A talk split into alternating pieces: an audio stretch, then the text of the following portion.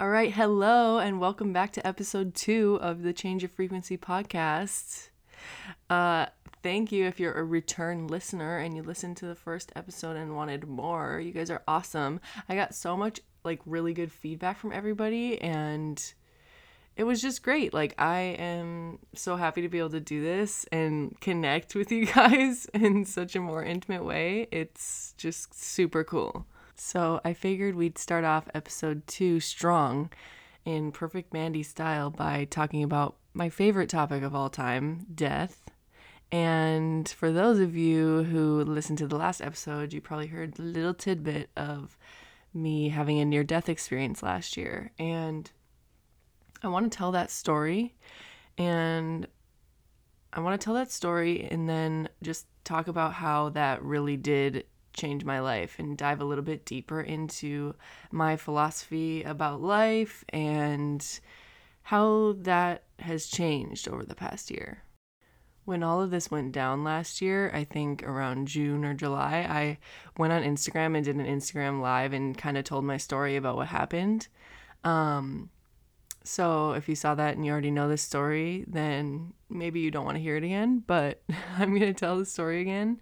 Um, it might even be a little bit of a different perspective telling it over a year later. So who knows? But, anyways, so it all started with abdominal pain. I had severe abdominal pain for like 24 hours, and I seriously, I swear, I thought I was just constipated. I had just quit smoking nicotine.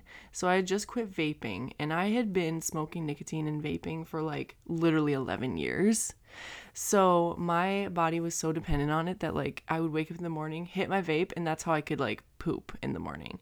So when I quit, I had quit for like maybe 2 weeks at this point, and I was just like I I was kind of constipated too. So I thought I'm like, "Oh, maybe like I'm just having like pain because I'm constipated, you know. I put it off for 24 hours.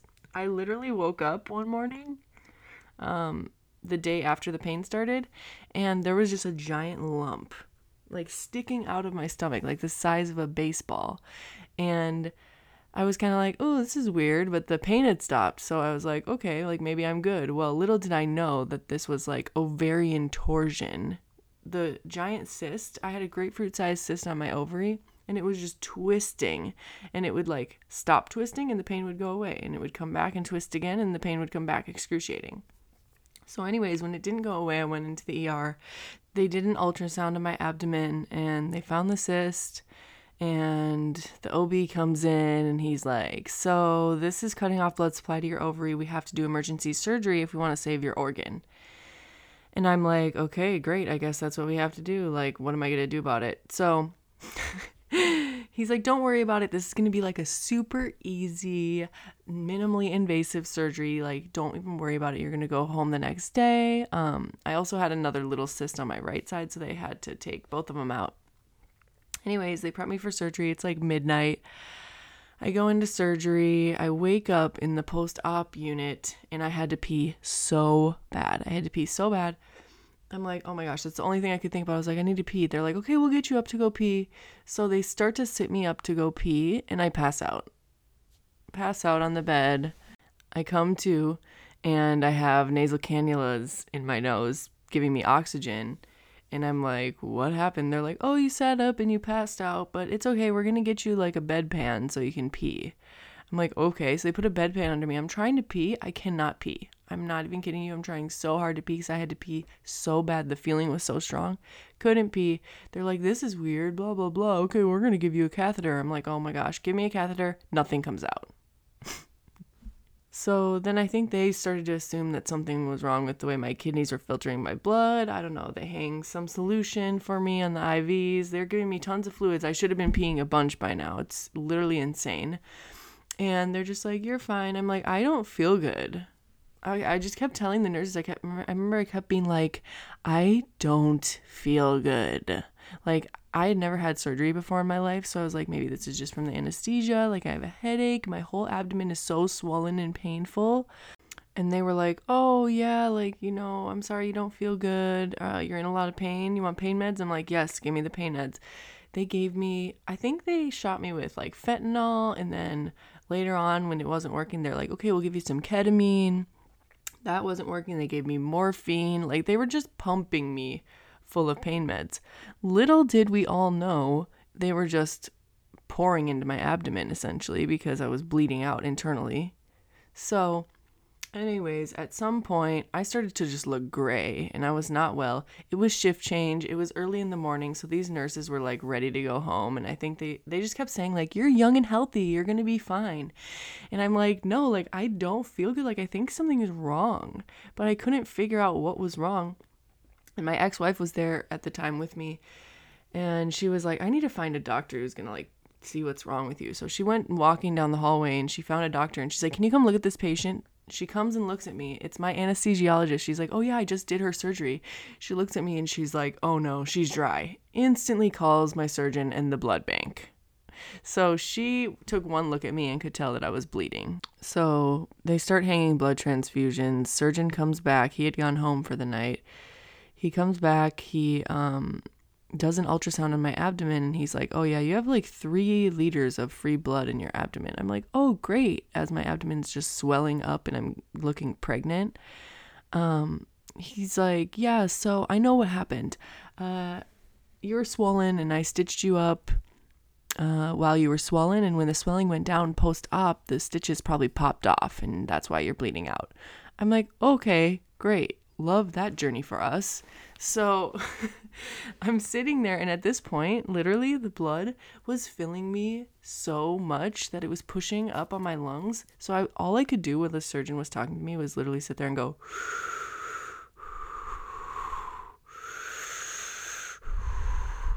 like I was just focusing on breathing. Like that's all I could do was focus on breathing. And I was so tired because it was early in the morning. I hadn't slept. I just had surgery that I kept like closing my eyes and every time I would close my eyes and start to like fall asleep, I would stop breathing and the monitor would be like beep beep beep beep beep beep. So that was super traumatic, but anyways, um he's like, "Okay, great. We have to open you back up and we'll stitch you back up and everything will be fine. Don't worry." And I'm like, "Okay, great. Love this. We're going into another surgery. Here we go." He leaves, comes back. He's like, "So there's a small problem um, one of the ORs, or not one of the ORs, all of the ORs are full for the morning because we just started all of our elective surgeries for the day. So we're going to have to wait to get you in. I'm like, oh, great. I'm not just struggling to breathe and fighting for my life right now or anything, but we're good. so, um, so I spent like an hour waiting for an operating room and they were just filling me full of more blood because they're giving me these blood transfusions as I'm still bleeding out. My stomach is just continuing to fill with blood. I literally looked pregnant. I wish I would have gotten a picture of my stomach. Um because I was so out of it at the time. I couldn't even really tell. And all I could focus on, I'm not even kidding, for an hour straight was just in and out, just breathing, breathing, breathing. That's all I could focus on. So, like, I was literally fighting for my life. And we got into the second surgery finally, and it was so funny too because as soon as I got in there, they were like, Can you scooch over onto the operating table? and I'm like, Does it look like I can scooch right now? Like, could somebody just lift me? Um, so I'm trying to scooch over onto this operating table. I'm in so much pain, I can barely breathe. Obviously, I couldn't do it, so then they end up lifting me. I'm like, okay, great. Love that we just had to make me struggle a little bit at the end here. So thank you. But anyway, so so I'm laying on the operating table and I'm looking at my surgeon, and he's standing at the foot of like my feet, the foot of the table. And the look in his eyes, like I just don't know how else to describe it, but I just could tell that he knew. He's like, she might not wake up from this. And I knew at the time too, like I had this deep inner knowing that I was just like, this is, this could be it. I might not wake up. And so as I'm sitting there waiting for them to set up everything for the surgery, I left my body and I literally was floating up above my body, looking down at myself.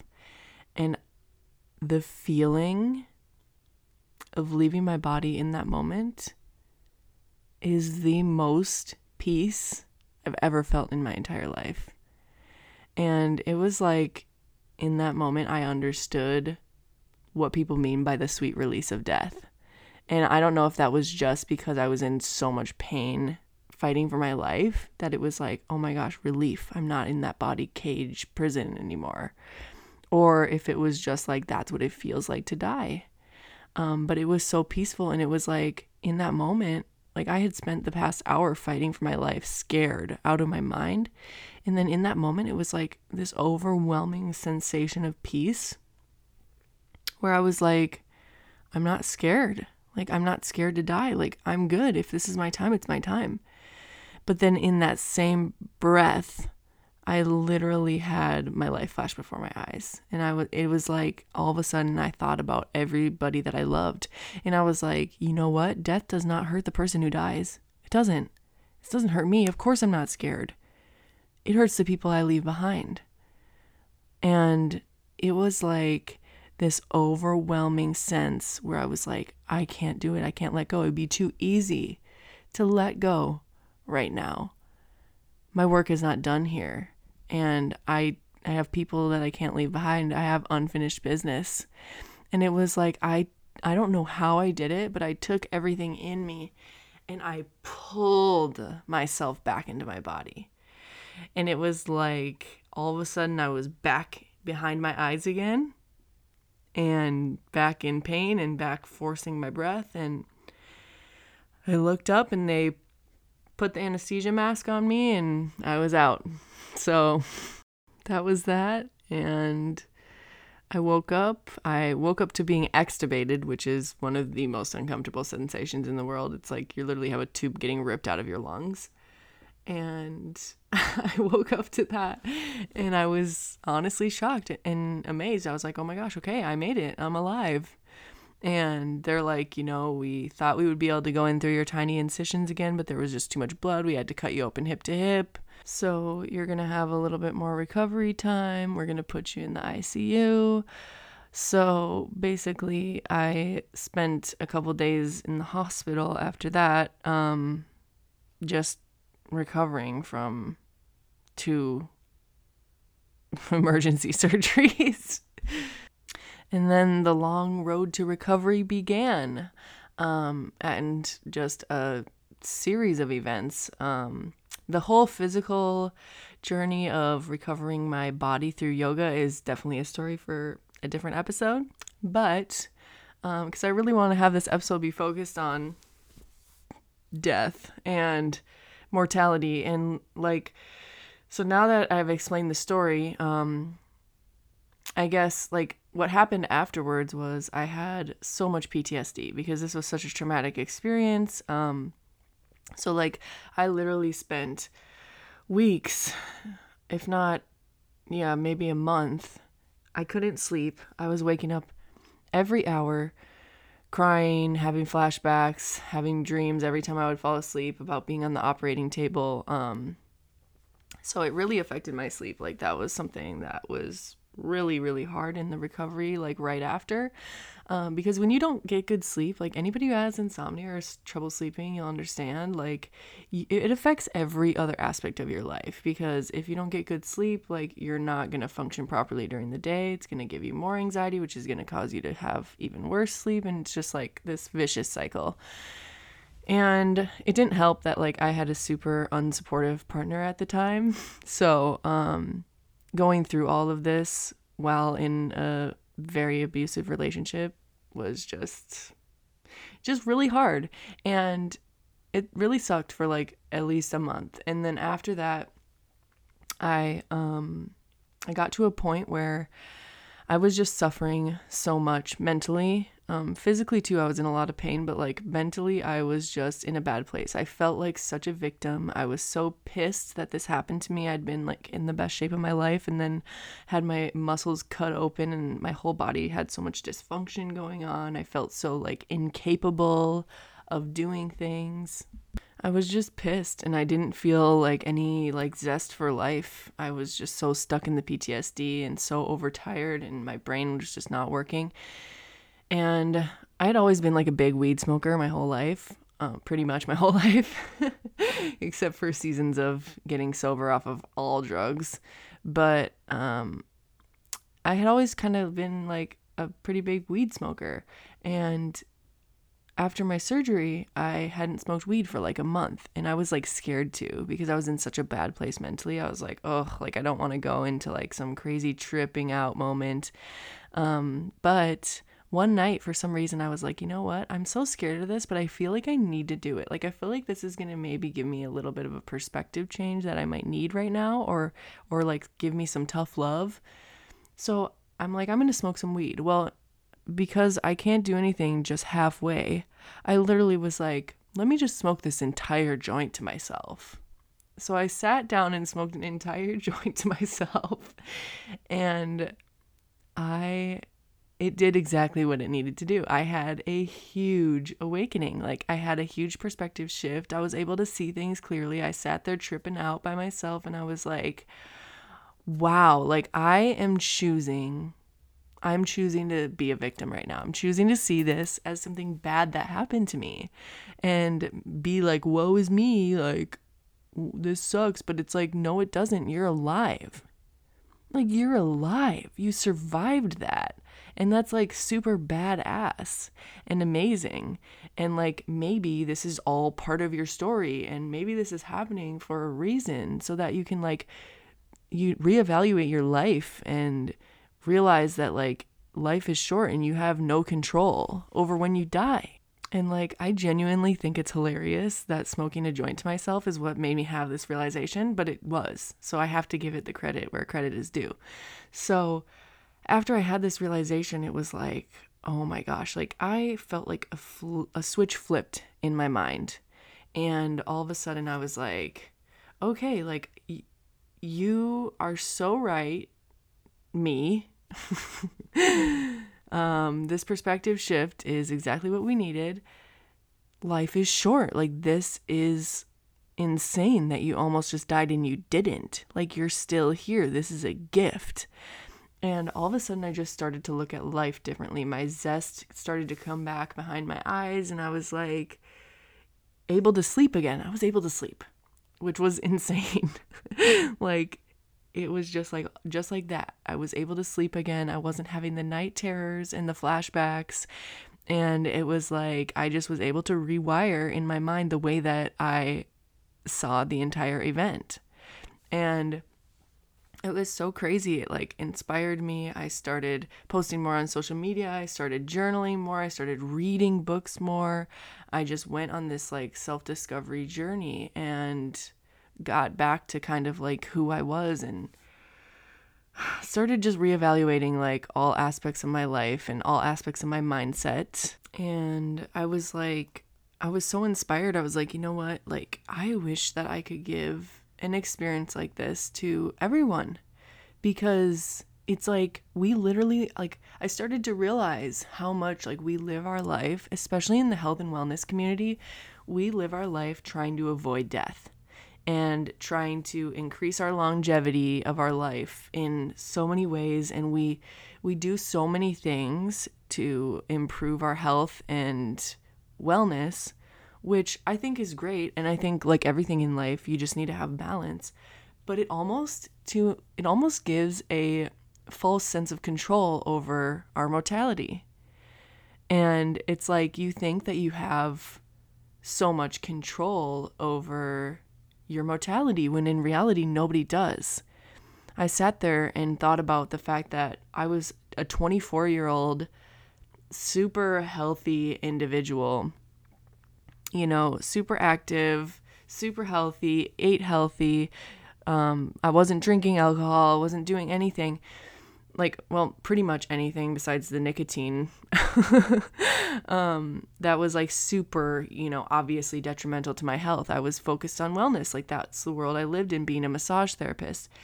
And so i was taking care of my body but it didn't matter. Like those cysts were growing inside me since i was an infant that's what a dermoid cyst is. By the way, I didn't really clarify what kind of cyst I had. I had dermoid cysts. It's embryonic tissue that forms weird when you're like an infant in the womb.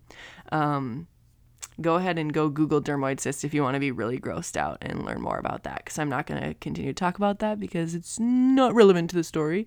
But either way, it was like a huge awakening to me. It was like, it doesn't matter how much green juice you drink, it doesn't matter how much yoga you do, like, you're not in control of your mortality. We are, humans are like the most resilient creatures, but also the most fragile at the same time. And it's like the craziest oxymoron of life.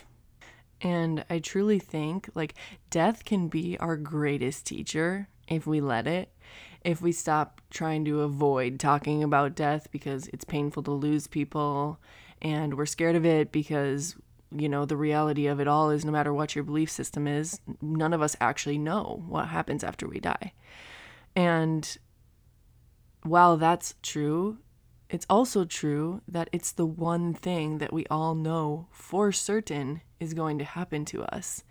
And you don't know when, and you have no control over it. And it can be imprisoning and debilitating and anxiety inducing to think about, or it can set you free. Like it can literally set you free to meditate on your mortality, to think about it, and to really just use it as a tool to evaluate your life. Like if I die tomorrow, would I be happy with how I'm living my life? Because that's something that could happen. That's a reality that could happen. We have this illusion that there will always be more time, when in reality, that's just not true.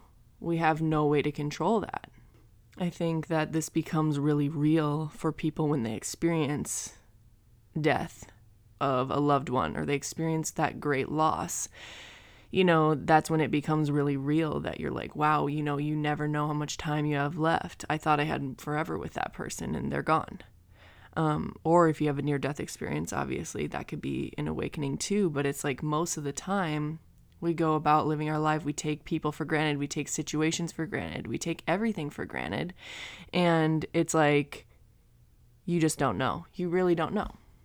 But it's taboo to talk about death and especially in part because grief and loss is the most painful thing that humans experience. It is. And we don't like to feel pain. Like, we don't want to experience that pain. So, we avoid it. We don't want to think about our mortality. We don't want to talk about our mortality. We don't want to talk about death. Like, my boyfriend probably gets so irritated with me and thinks I'm crazy because I'll literally text him things like, I hope I see you again before I die. And he's like, don't say that. but it's just the way that my mind works. Like, it's the way that I think nowadays, ever since this experience happened to me because when I can keep my mortality at the forefront of my mind, it makes me appreciate everything more, every single moment, and have more gratitude. And that just invites more and more blessings into my life. It's brought me into a whole new level of self-esteem and not not giving a single shit about what anybody thinks because at the end of the day, like everybody you know is going to die. We're all going to die. Our existence here, we have the illusion that it's long, but it's so fleeting. And if you talk to anybody who is in like their 70s, like my dad is 71, and he will be the quickest to tell you that this life flies by.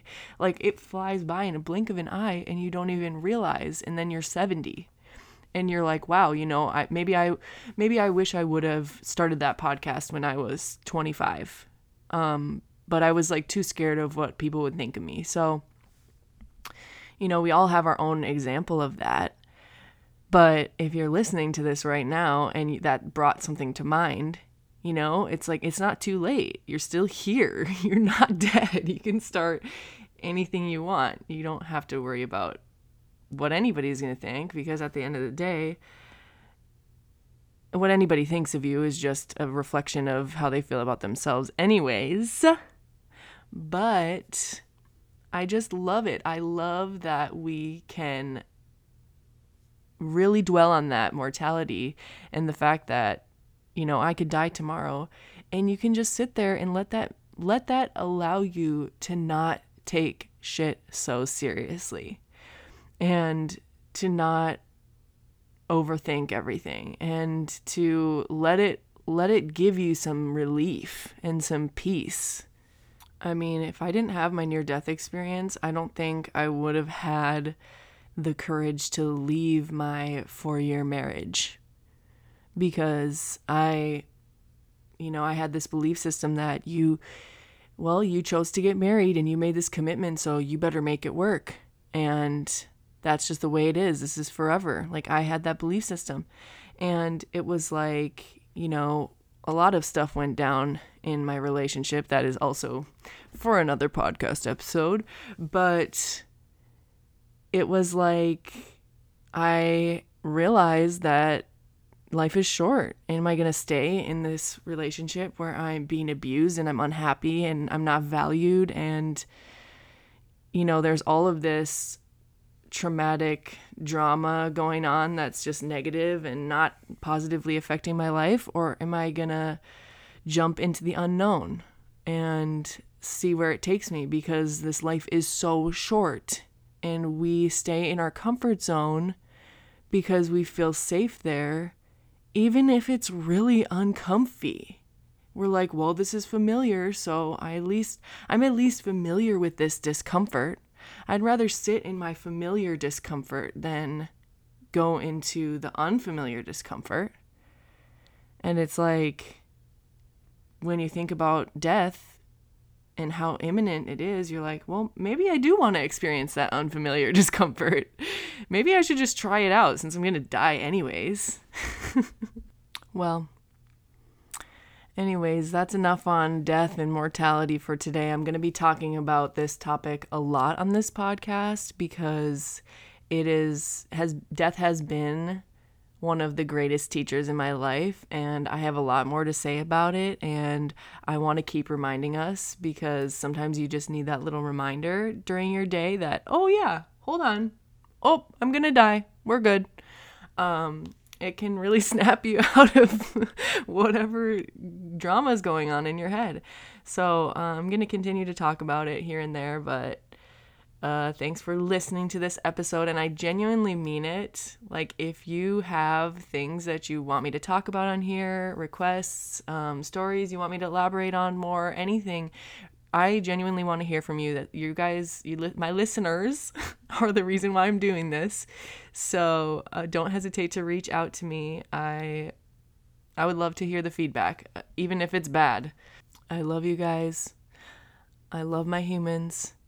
I hope that you feel better after listening to this than you did when you started this episode and go ahead and subscribe, follow, follow me on Instagram, follow me on TikTok, etc. Thank you so much for being here. Until next time, I love you.